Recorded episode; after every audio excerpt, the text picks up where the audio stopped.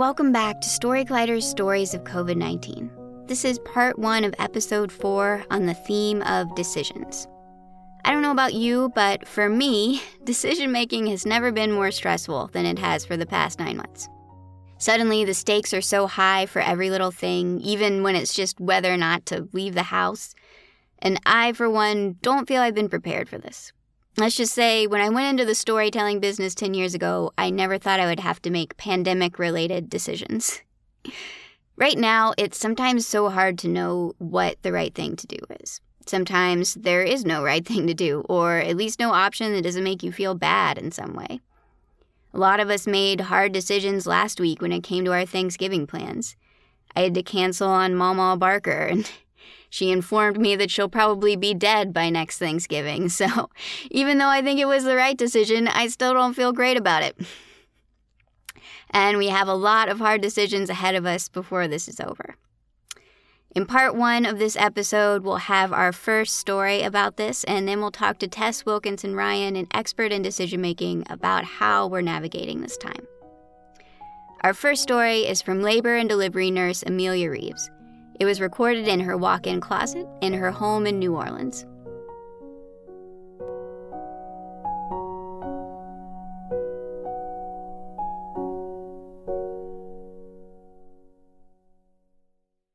On this particular day, I'm finishing up a C section, which is going to allow me to be open to take the next available patient that comes up to the unit. I'm a labor and delivery nurse in New Orleans, and it's early April. New Orleans was hit incredibly hard in the beginning with this virus.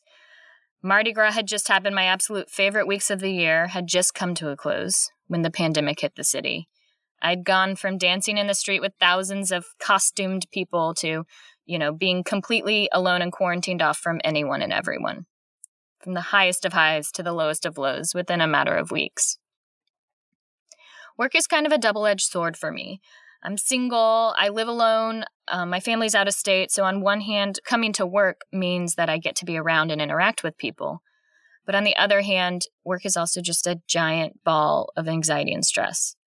The fear of the unknown and the anticipation of not of if we get a positive patient, but rather when we get a positive patient, was absolutely taking a toll on me and my coworkers.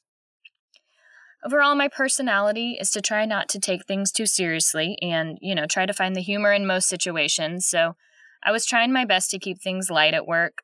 We created a room where we could labor, or where we would labor, most of our positive moms, and I dubbed it as the COVID cabana. I jokingly told my coworkers that we should create a COVID playlist uh, for the room which would obviously include the sweet sounds of Barry Manilow's Copacabana as these beautiful babies entered the world.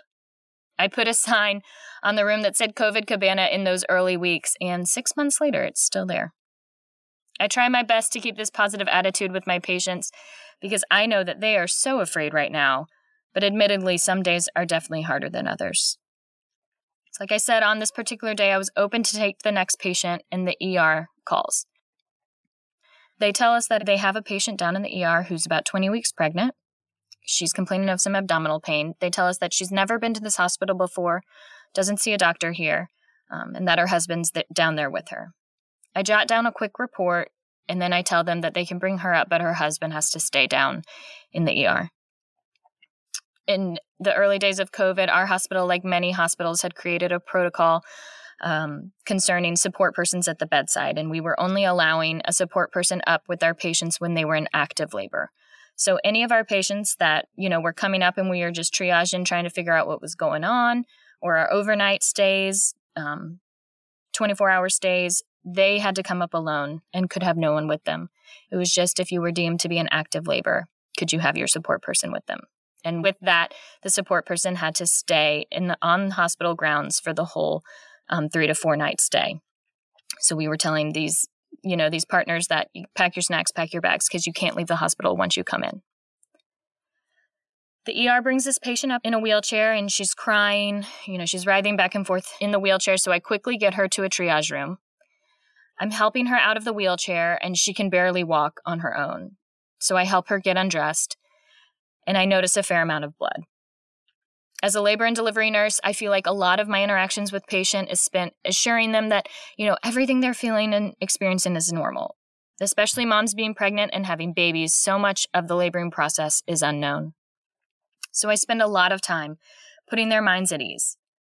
But in the times when what they are experiencing isn't normal, and I can tell that mother and or baby's health is threatened, fear sets in my body. My adrenaline kicks in. And when I see the blood, along with my patient's other symptoms, I get nervous. I get nervous for her, nervous for her baby, nervous that I won't make moves quick enough and will forget something. But as nervous and as scared as I am, I'm not going to let her see that. You know, I have to stay calm for her. I have to stay calm, you know, stay in control for her. I immediately call in for more help and we get a doctor to the bedside. He confirms that she's about to deliver her baby, so I call out to get her husband up to the bedside as quickly as possible. As we're all running around, I'm trying to explain to the patient what's going on, but she's crying. She's in so much pain. She, you know, she's not in the right state of mind to understand what I'm telling her. And to top it all off, you know, I'm trying to talk with her with a mask on. Due to COVID, all staff were required to wear, you know, for a full shift, full 12 hour shift, masks. And here's this patient who's never been to this hospital before, completely alone, delivering her baby 20 weeks early, and all she sees are a bunch of our eyes. It's such an intimate experience, and all she sees were a bunch of strangers' eyes. Unfortunately, within a matter of minutes, she delivers her baby. And due to the prematurity, the baby does not survive. The doctor hands me the baby, and I wrap the baby in a blanket and put the baby on her chest, skin to skin. You know, she's crying, and I'm trying to explain to her that she did everything she could. You know, nothing she did made this happen. I just keep telling her that I'm so sorry. I'm so, so sorry. And as I'm talking to her, her husband comes into the room. He didn't make it in time. Everything happened so quickly, and we couldn't get him up to the room in time. He sees his wife and his baby, and I start to explain to him what has happened, and he just starts crying. I just think about how traumatic this is for him. You know, he had to leave his wife down in the ER, seeing and knowing that she was in so much pain. You know, knowing something was wrong and now he walks into the room to see that she's delivered their baby. You know, 15 minutes ago she was pregnant, and now she's no longer pregnant, and their baby did not survive.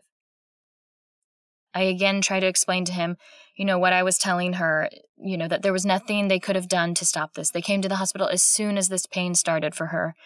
I just keep telling them how sorry I am. But I struggle because, you know, that doesn't seem like enough.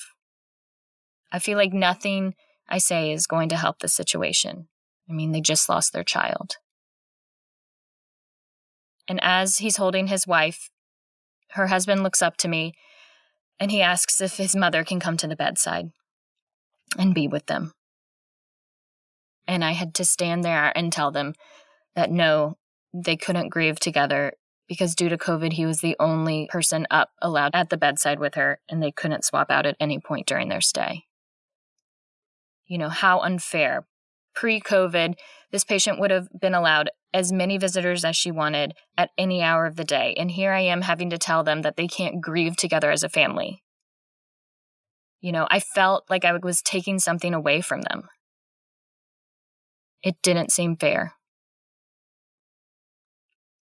Before giving the two of them some time together with their baby, I help her get cleaned up. I change her sheets.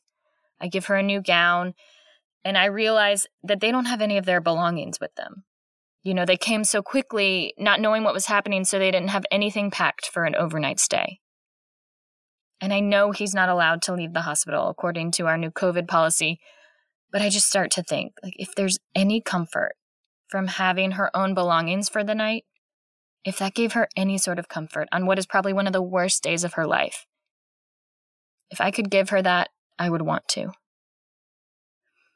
you know, but I start thinking, what if I let him out to go get the bag and then they don't let him back into the hospital because he's already been here and now she has to spend the night completely alone after having delivered her premature baby? What if I get in trouble for letting him leave in the first place?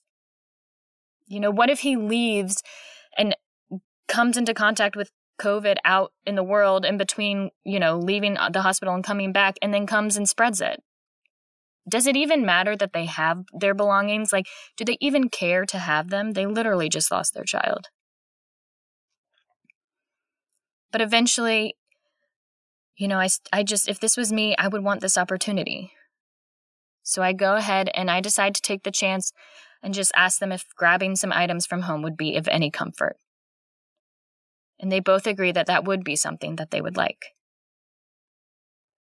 So I start to tell him that, you know, there's two entrances to the hospital and they came in through the ER. So I tell him he's going to go back out through the ER and not say anything to anyone. Go home, pack his bag. And then when he comes back, he's going to come in through the front entrance where there's a front check in desk. They'll check his temperature and they'll, you know, he'll tell them that his wife's upstairs in labor and they'll call up to us and we'll let him in. So he agrees. I take his temperature before he left because I knew that, you know, that's the one thing I can kind of control in this situation is, is you know, they weren't going to let him back in if he had a fever. So he was good to go. Um, he left later that afternoon and we got a call um, kind of before shift change and he, you know, we let him in. He got back in, no problem. At the end of the shift, when I go down to her room to say goodbye, she's still holding her baby.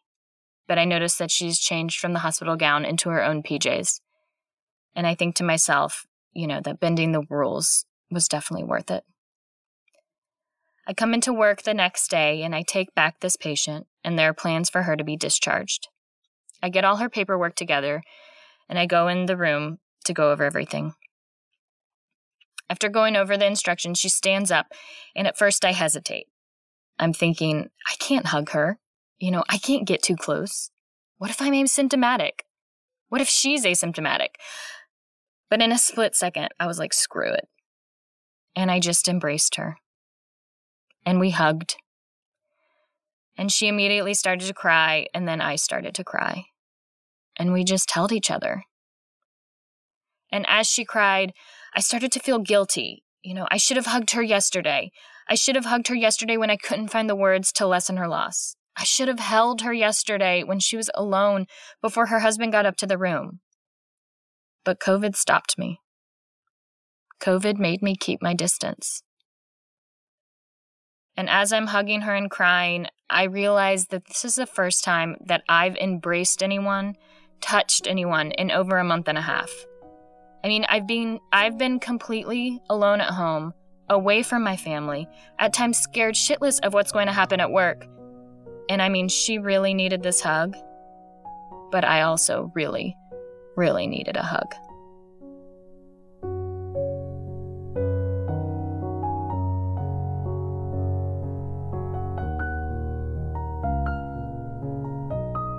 That was Amelia Reeves.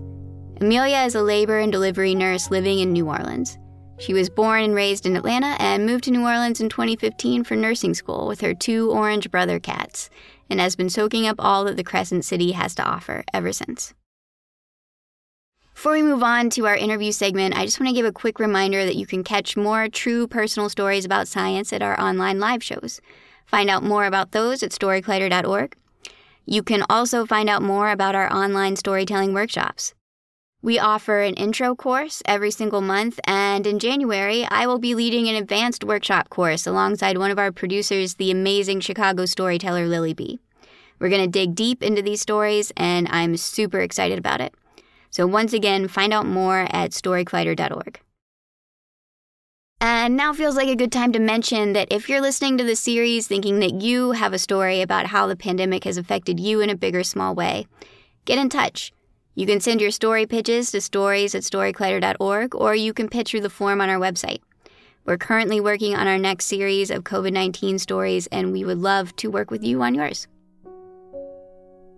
Try to understand more about how the pandemic is changing the way we make decisions, I spoke with Tess Wilkinson Ryan, who studies the psychology of decision making, in September.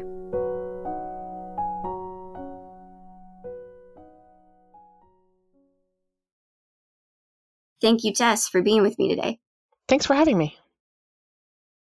So, I came across your article in The Atlantic that was titled Our Minds Aren't Equipped for This Kind of Reopening.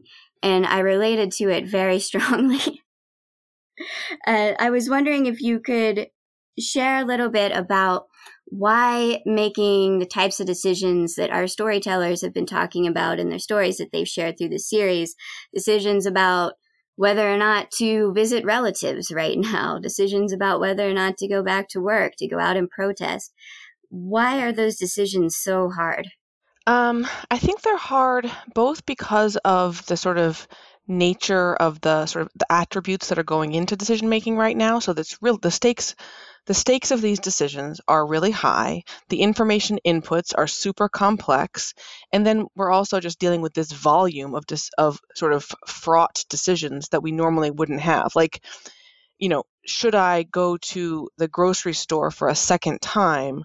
Normally, that would be a decision that for me depends on like how much do I like whatever do I really need the more eggs or you know is is it okay to leave my 13 year old here watching his little sister, but not um, not sort of am I putting my community at risk, right? That becomes like this now it's a moral decision and mm. and that's a mm. much bigger deal. So all these decisions that used to be sort of low stakes are now really high stakes. And we have this just volume of information that's supposed to be parsed for each decision that we couldn't possibly sort of sift through in any kind of, you know, rational way multiple times a day. Yeah, and that's got to take a toll on us over time, right? I it's certainly taking a toll on me. yes, I think so. I mean, so so so yeah. So first of all, you have just this sort of decision overload problem of the tax on your self um, from having to make a lot of choices, from having to sort of be um, engaged in what are relatively stressful decisions too, right? These are not like every decision has some stakes, or you wouldn't be making it at all. But the the stress of these decisions is pretty intense because it implicates all these like deep serious problems of literally life and death or you know or even if you sort of lighten it up a little bit even just sort of community health questions or what does it mean to be a good citizen in these times um, there's also this there's this um, there's this idea in psychology um, of of ego depletion. It's somewhat controversial, but I think the gist is probably resonant with most people. So, ego depletion basically says when you do a really hard task of um, where you have to sort of like use your conscious will to get through something, you kind of use up that resource and then you're left a little depleted. That's why it's called ego depletion. Hmm. Um, and and I, um, I I certainly feel like I am having to use a lot of will to get from point A to point B in my days, um, in in sort of quarantine in a way that um, were not true you know when when my days involved more sort of going places and seeing people. Yeah absolutely. I think we kind of think of that as decision fatigue. Is that right? Yeah. Yeah. Um i mean ego depletion the not to get into like internecine sort of um, um, um, you know sort of uh, fights in, in, within psychology but it's it's there's like another level to it which is that it's not just that you have to make decisions, but you have to like actively use your will to not do something that otherwise is appealing. So, um, so the idea is like, eh, I'm going to use a silly example because because it's it's just salient right this minute. But so if I'm working from home, um, and in my work from home life, I'm working out of a bedroom. This this happens to be true, and I'm kind of tired and I'd always kind of like to just go lie on the bed. but I'm going to stay at my but, but I make myself stay at my desk for various reasons, right? Among them is the fact that like I don't want students to see me lying in my bed. I want them to see me teaching from a from a desk, right? Whereas at work, I don't have that temptation. There's I just don't have a bed I could lie on mm. at work, right? And so you can think about my day at home as being one in which I have to sort of resist something that's a little bit tempting. Whereas my work life, if I'm working out of my office, it's kind of structured to to sort of provide a clean psychological space to do my work. There's not much to resist. I'm in an office, it's got a lot of books. That's it, right? That makes so much sense. I feel like in this period of time, we're not really set up to be able to easily make the right decisions. Like you said, a lot of people who are, you know, trying to focus on their schoolwork or their work work are in that position where they have to resist the television all day, resist the bed all day. I think that's right. And I think that we don't, um, it's easy to sort of not fully appreciate what it is that our, our, our days normally um, contain that help them sort of ease along. Like even on a day that isn't wasn't easy, that, that where I would have said like, oh, this is a, this this day was hot, you know, this was a tough day. I worked hard today. There's a certain automaticity, right? Where I sort of would get on, I'd wake up and get on sort of autopilot, right? Like you, you drop a kid off at school, you walk the subway, you take the subway to the same place you normally take it to, you whatever, get there, get coffee, go to class, and and you're seeing people who are also kind of pushing you along because you want to make sure you're on time for a meeting because you don't want to disappoint somebody else. And a lot of these sort of touchstones of our days fall away, meaning that you have to kind of exercise a certain amount of intention and will to do things that might have otherwise sort of been force of habit. Yeah, that makes so much sense. Is there anything that we can do about this ego depletion? Is there any th- way that we can set ourselves up to make best decisions? Well, um, I guess I, so. Yes, I mean yes, um, and and I'm gonna maybe step back from what we ourselves can do and just say a little bit about like what I think that um, what I think are sort of easy fixes, or or at least sort of you know the the least that institutional actors can do to help individuals out is if you want people to make choices that are sort of socially cooperative, which is to say like you know doing the best we can to um, to end the pandemic or to flatten the curve, then make it easy. Make it easy on individuals to make easy make good decisions, right? So hand out masks at the store, put stuff on put um, markers on the ground tell us how far apart six feet is like reduce the number of these little decisions people have to make day to day in order to um, make the make the right decision the easy decision.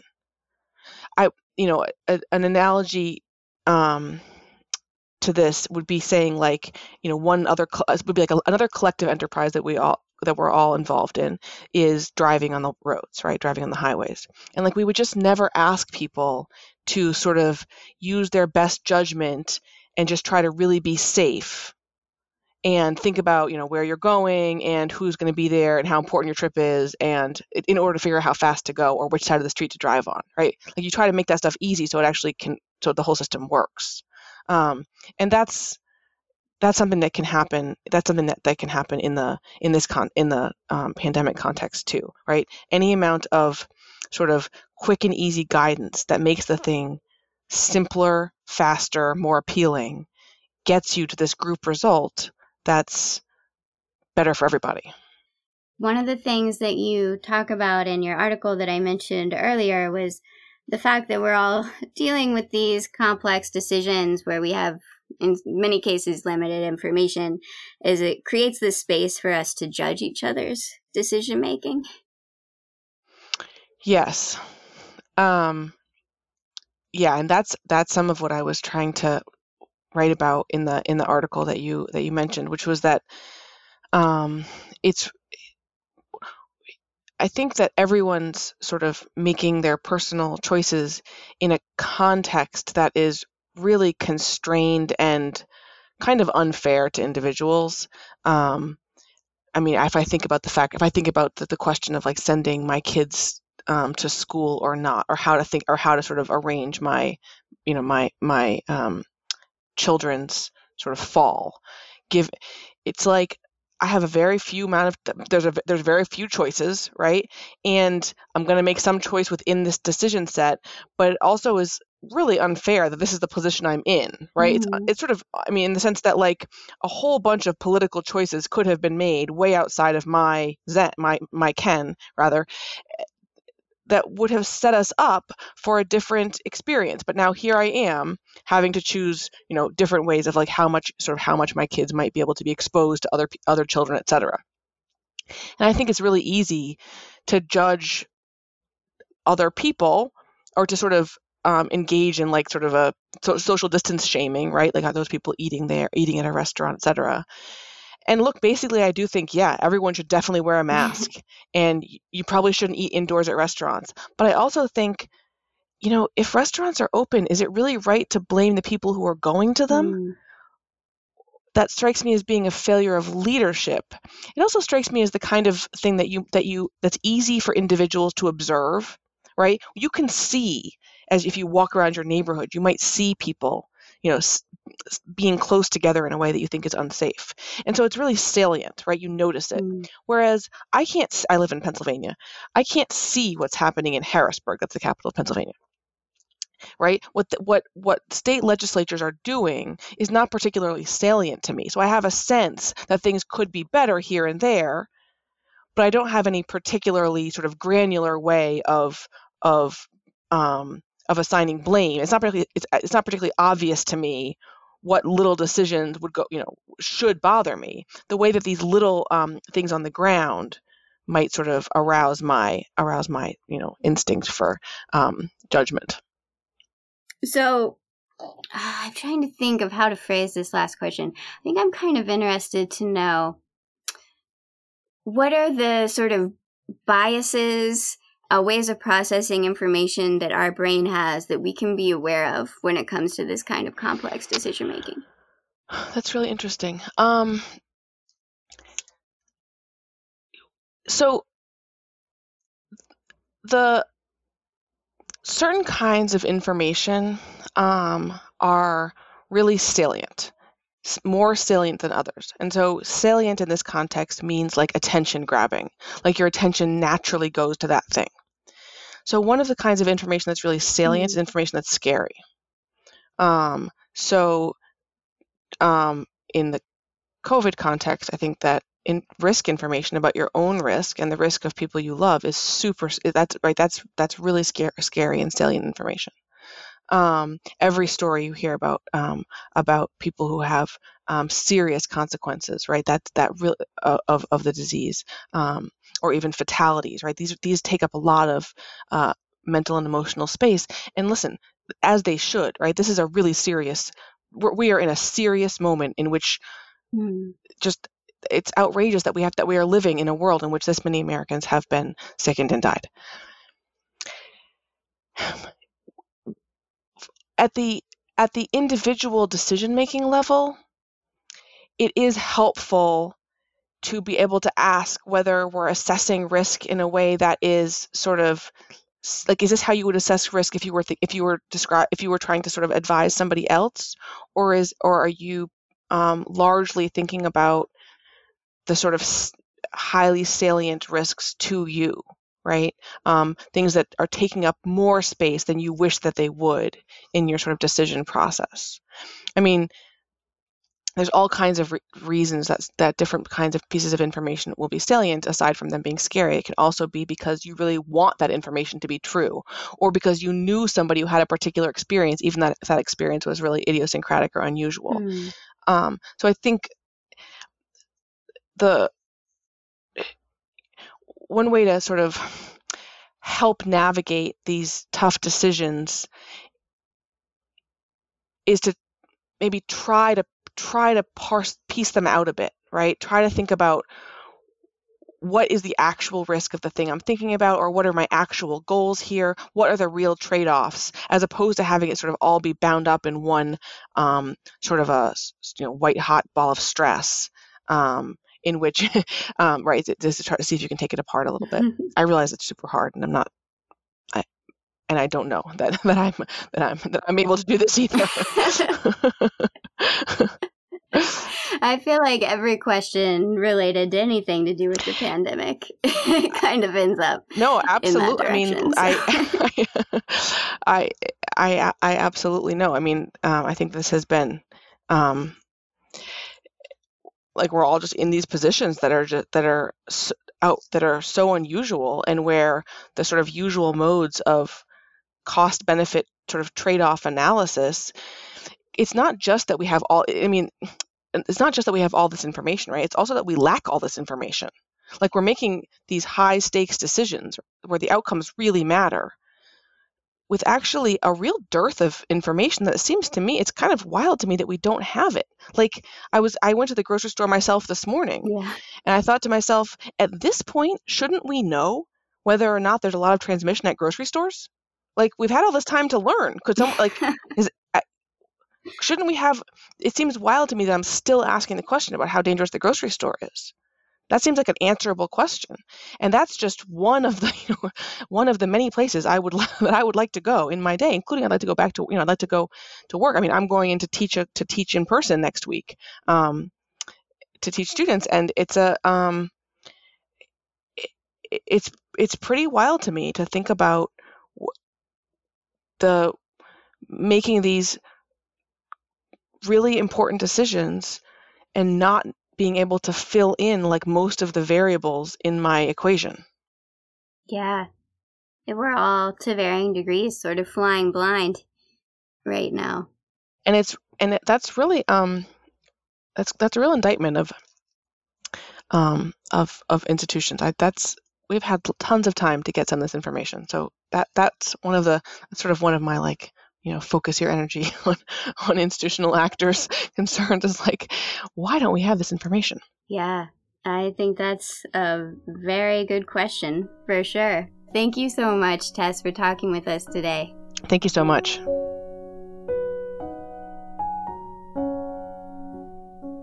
The Story Collider is so grateful to Tess for sharing her knowledge and to Amelia for sharing her story. The Story Collider is also very grateful for the support of Science Sandbox, a Simons Foundation initiative dedicated to engaging everyone with the process of science. This podcast series is produced by me, Erin Barker, with assistance from Story Collider's Deputy Director Nissa Greenberg and Senior Podcast Editor Jun Chen. Special thanks goes out to Story Collider's board, our operations manager Lindsay Cooper, and our new interim executive director Leslie Griesbach Schultz, without whom none of this would be possible. The story featured in the first part of this episode was produced by Emma Yarbrough. The theme music is by Eva Gertz of the Fulton Street Music Group. Stay tuned for two more stories in part two of this episode on Monday. Until then, this is Story Collider signing off. Stay safe, wash your hands, wear a mask, love each other. Thank you for listening.